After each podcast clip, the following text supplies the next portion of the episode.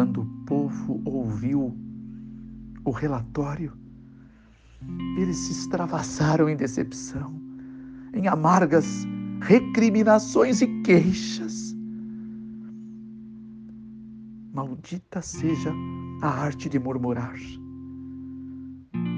Esta arte até hoje tem impedido que homens que foram chamados para o exército do Senhor ocupar a real posição pela qual o Senhor os designou. Os israelitas não se detiveram para refletir e raciocinar que Deus os havia conduzido até ali, certamente lhes daria a terra. A questão é se reflete, se raciocina com a mente. Com a mente que eu também sirvo o Senhor.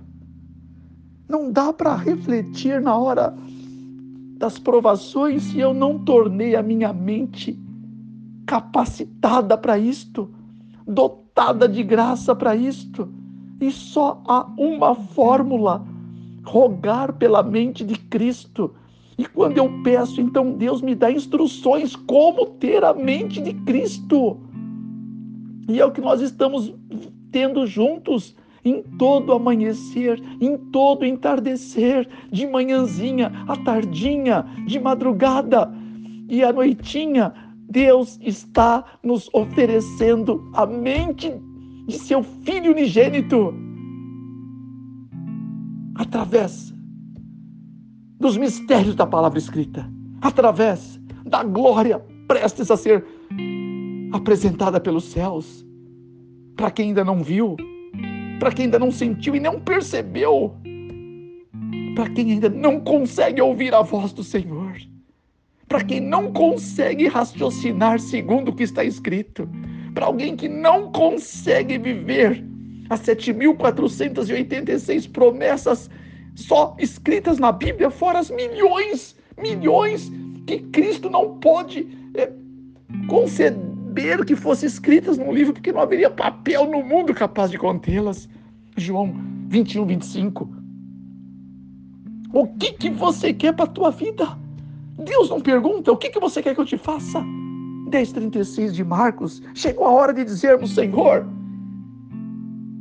eterno Deus, tudo o que eu preciso é da mente de Jesus de Nazaré.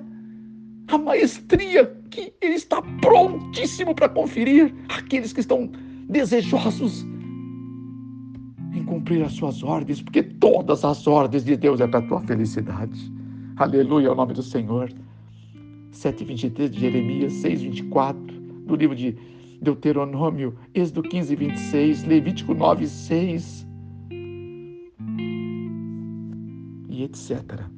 Louvado seja o Senhor. Raciocinar com a mente mestra é outra coisa. Refletir com a mente de Cristo, você vai enxergar o que os homens e os olhos comuns não enxergam. Se enxerga a força na fraqueza, você enxerga cura na doença, você enxerga perdão na culpa, você enxerga salvação na perdição. Você enxerga a vitória na derrota. Você enxerga Deus no nada, porque a terra era sem forma e vazia. Ali estava o Espírito de Deus que pairava sobre as águas para criar um, um paraíso para que nós pudéssemos ali morar. Mas nossos pais cederam à serpente. Então Deus fez o segundo plano. E o segundo plano é levar você, levar sua família, seus filhos, seu cônjuge, levar você para uma outra terra melhor do que essa primeira mas você vai ter que fazer a sua parte. Aonde eles erraram, nós vamos acertar. Não mais por méritos humanos, porque eles foram criados sem defeito, de forma plena, pronta para suportar os ditames desta vida, mas nós não. Nós já somos frutos do pecado. Portanto, a única forma é através de Cristo. E Cristo não vai fazer isto sem esforço humano, porque está escrito no Lar Adventista 206: todo o poder divino sem esforço humano é vão. E o esforço de Cristo, que Ele espera que você busque, é esmurrar o teu corpo, reduzi-lo à servidão para que, apresentando a mensagem de Deus a outros, não se ache reprovado.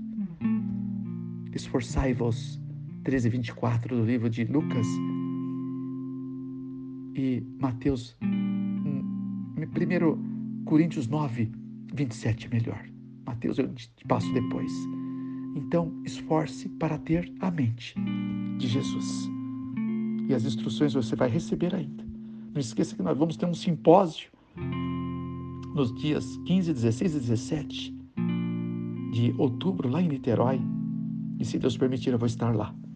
E tudo que vai ser tratado vai ser como você é, realizar é, passos firmes e valiosos com relação a uma qualidade de vida, a um estilo de vida transformador, para através da palavra de Deus você ter a maestria que o Senhor almeja de todas as maneiras conferir a você. Porque a promessa não mudou. Bendito será mais do que todos os povos. 7,14 Deuteronômio. É tudo que ele quer. Tudo. Torná-lo bendito. Torná-lo abençoado. Torná-la abençoada. Tornar você um iluminado, uma iluminada. Te encher, transbordar de saúde, qualidade de vida. E que você vá bem em todas as coisas na tua vida. 3 João, verso 2.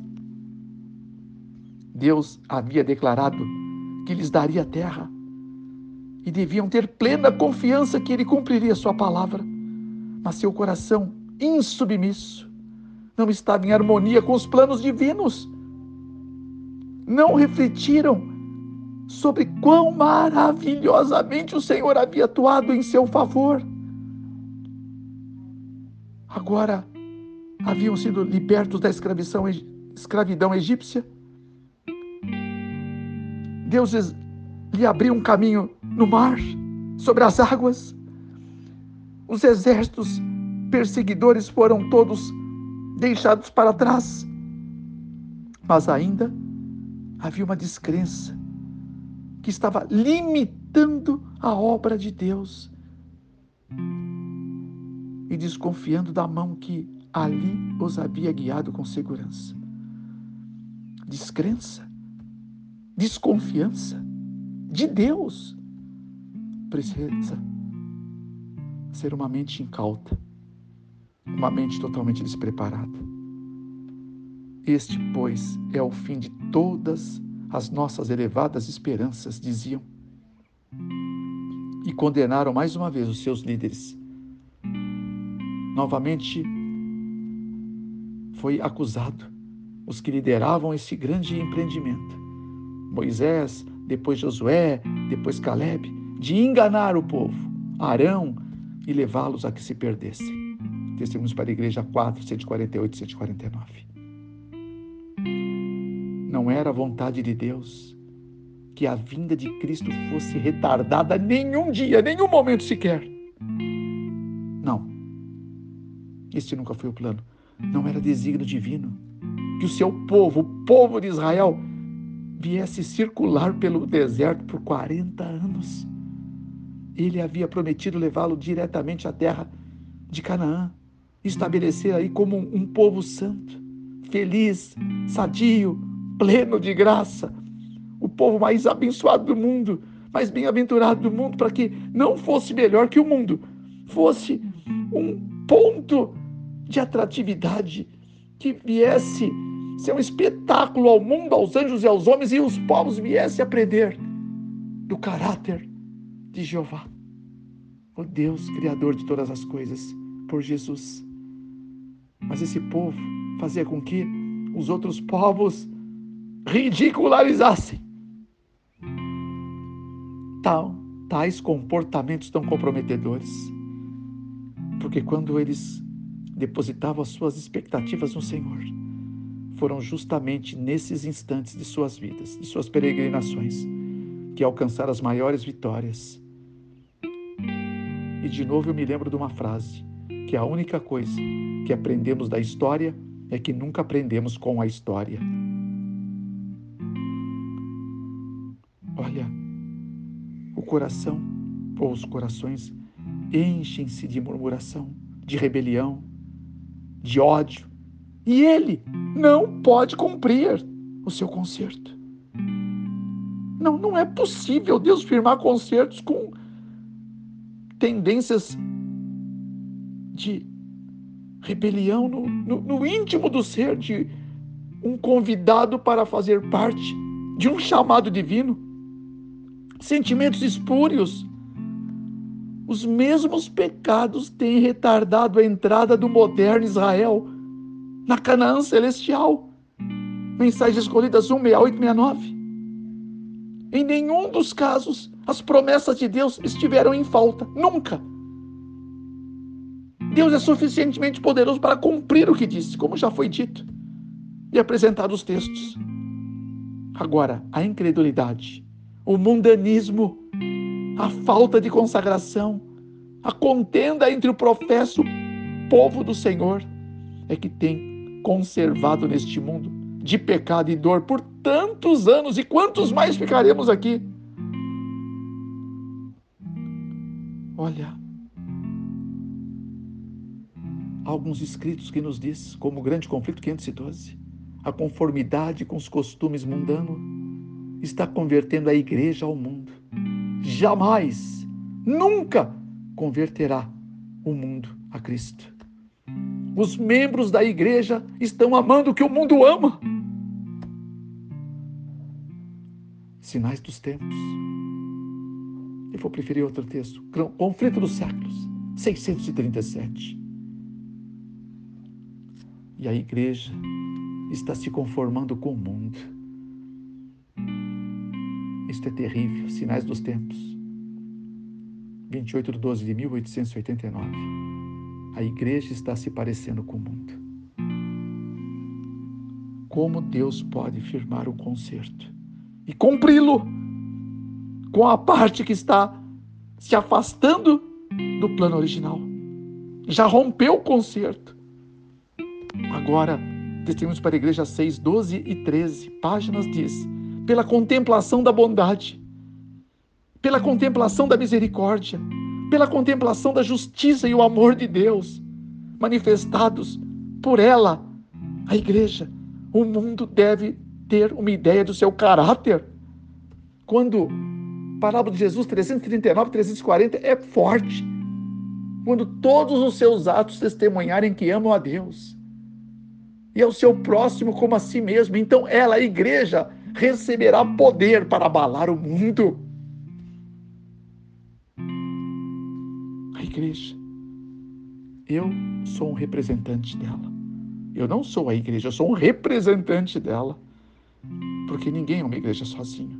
Mas eu sou um templo sozinho. E templos cheios do Espírito de Deus ou do mundo se reúnem e apresentarão uns o caráter de Deus e outro o caráter do que lidera este mundo por usurpação. Joio e trigo. Quem é você? Dentro deste panorama. Quem você está apresentando o caráter? O que, que eu posso e você pode fazer para que nós façamos melhor e reconheçamos que vamos ficar aqui ainda, talvez por um longo tempo? Olha, não adianta nos preocuparmos com o decreto. Se eu não estou preparado para atravessá-lo, porque alguns não vão atravessá-lo.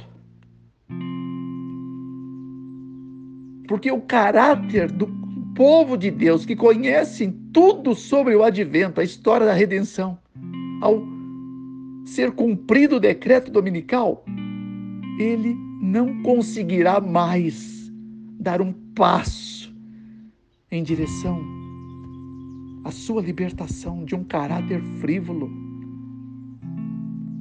Ele não conseguirá mais a bendita consagração que ele deixou para o futuro. Postergação, é esta palavrão que muitos estão vivendo. Maldito aquele que faz a obra do Senhor relaxadamente, eu repito, 48, 10 do livro de Jeremias. A hora é agora. Hoje é o dia da tua salvação e agora é a hora sobremodo oportuna para ela. 6,2 diz 2 Coríntios. Então, decreto. É depois da sua consagração, você não tem que temê-lo. O diabo teme o decreto, porque sabe quando saiu o decreto, os seus dias estão mais contados do que nunca. E por isso a ira dele inflama-o de ódio. E o inimigo foi fazer guerra contra o restante da igreja. Percebe? O dragão irou-se contra a igreja e foi fazer guerra contra o restante ou contra o remanescente da sua semente. 12 17 de Apocalipse. A guerra é contra o remanescente. O ódio é contra a igreja, justamente porque dentro dela tem um remanescente. Um remanescente do qual eu quero lutar para fazer parte dele. Eu pode ser que eu estou, esteja muito longe de ser um, mas eu vou esmurrar o meu corpo, como eu disse há pouco, e reduzi-lo à servidão, porque eu quero estar entre os remanescentes. E você? Então, o decreto surgir, seja amanhã, seja agora em novembro, a COP26, seja quando for, não vai me preocupar mais. O meu nome vai estar no livro da vida e está escrito em Apocalipse 13, verso 8, que os que têm o seu nome escrito no livro da vida, esses são os únicos, únicos que não vão adorar a besta e nem vão se curvar a ela. Bendito seja o nome do Senhor, então teu nome precisa estar lá. Você já foi batizado em nome de Jesus? Se você foi, você voltou para o mundo, você sabe que tem que de novo entrar nas águas e se lavar. Você quer essa oportunidade? Você escuta um Deus te chamando, começa de novo. Eu te dou uma segunda chance. Eu poderia ficar falando com você algumas horas sobre decreto, sobre o tempo da angústia, o pequeno tempo da angústia, e depois sobre a sacudidura. Ela já começou. Lá ela conclui-se. Depois da sacudidura, eu podia também falar um bom tempo para você sobre o que acontece em seguir, que é a chuva serôdia. Ela já está caindo. Mas ela cai agora em pequenas proporções, em alguns lugares isolados. Mas ela vai cair como um aguaceiro depois do decreto. Mas muitos não poderão contemplá-la porque já foram reprovados na hora do decreto. Seus nomes já não terão mais resistência, os seus caráteres, eu quero dizer, para suplantar as provas que vão vir. Depois podíamos falar do alto clamor. Logo a seguir o decreto de morte. E eu não estou preocupado com nada disto. Os meus olhos e os teus olhos têm que estar voltados para o lugar santíssimo. Primeiros escritos, 254, terceiro parágrafo. O maior discurso de Cristo, página 85, contemplando aquele que se assenta no trono. Porque ele, através da contemplação, através do, do ouvir, ouvir a palavra de Deus, da oração, da comunhão, da intimidade com Deus, de uma reforma espiritual completa, passo a passo. É o que nós estamos trabalhando juntos e vamos ter no simpósio. E que já lançamos muitas vezes, e alguns entenderam e alguns aceitaram o plano, e estão vivendo os dias mais áureos de sua vida. Foram 40 anos no deserto para o Fernando Lux, até que eu encontrei Jesus para aprender o que, ele queria de mim. A partir desse dia, eu decidi morrer para o Fernando Lux e começar a estudar a Bíblia para entender o que, que ele esperaria de mim. E entendi que ele tinha um conserto para mim. E eu aceitei. E hoje eu vivo um conserto com Deus. E é o que eu quero para você. Os melhores dias da minha vida eu estou vivendo com Deus. Diante dele, diante dos santos anjos que estão aqui e com você. Os melhores dias da minha vida eu passei a viver com Deus. Nunca imaginei que eu pudesse ter um gozo inefável com o Senhor, com a Sua palavra. Bendito seja o nome do Senhor. Esse é o plano dele para mim e para você. Pai, em nome de Jesus, que não haja incredulidade impedindo que este teu filhinho, Senhor, venha dar uma chance, uma chance não adianta gastarmos tempo vendo tudo quanto é vídeo, Senhor, de decreto. Tudo quanto é vídeo, Senhor, de tempo de angústia e começar a tremer e temer. Nós devemos ter medo do nosso gigante chamado o eu desconsagrado. Em nome de Jesus, que ele seja vencido pelo poder do, do Evangelho eterno. Amém.